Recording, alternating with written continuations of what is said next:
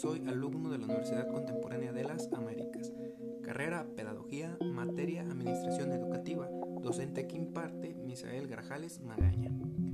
Bueno, a continuación hablaremos sobre la escuela como organización social. El instituto representa un tipo en particular de organización social y como todo un sistema intenta alcanzar dos objetivos sociales principalmente que son los siguientes. Lograr sus metas y mantenerse en, en el tiempo.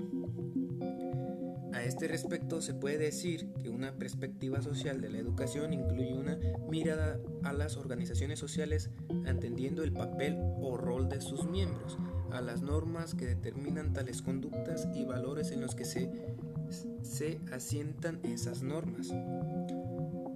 Organización social. Se caracteriza por las actitudes y creencias de sus maestros, directivos, alumnado y personal de apoyo, presentando las siguientes características. La escuela tiene un objetivo y una misión definidos. Esta estructurada jerárquicamente implica, implica patrones motivacionales por parte del alumnado. Posee una cultura de, de organizacional como valores, normas y roles. La escuela posee otras propias, que son las siguientes. La invisibilidad del desempeño del rol del docente o maestro, aunque para el logro de los objetivos de la escuela como un todo, está claro que se requiere de la coordinación de las fuerzas de muchos. Todos sabemos que cada maestro tiene su libro. En la mayoría de, los casos, lo que ocurre en las aulas es privado entre maestro y alumnado. Bueno, a continuación haremos mención sobre la organización actual de la escuela. Las estructuras formales actuales de nuestros centros están reguladas por normativas externas e inspiradas en el principio de participación, como vendrían siendo los órganos colegiados de gobiernos, consejo técnico escolar y claustro, órganos unipersonales de gobierno que vendrían siendo director, jefe de estudios y el secretario. La LOPEC en 1995 establece a, su vez en el título 2 que en los centros públicos van a existir dos órganos de gobierno.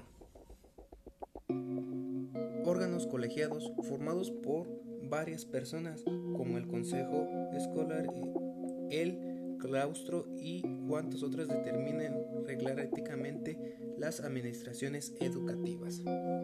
Esto quiere decir que se reúne un cierto número de maestros o de personal por parte de la institución educativa y se ponen a debatir o en conclusión dar ideas para el mejoramiento de, la administración educativa del plantel.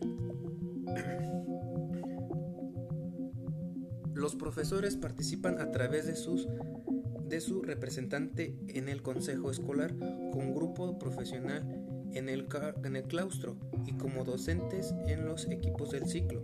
Si son de primaria, en, en los departamentos didácticos.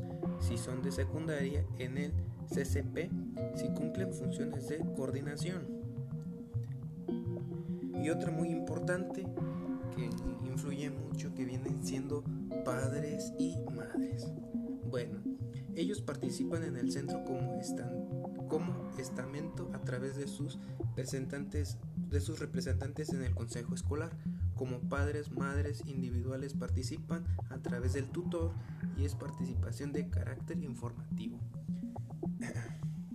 Bueno, estos, este, este grupo de personas que son padres de familia este, aportan también ideas muy, muy, fundamentales en la estructuración este, de estas normas que se dan a entender en el consejo escolar. Bueno, de mi parte sería todo. Buen día, saludos.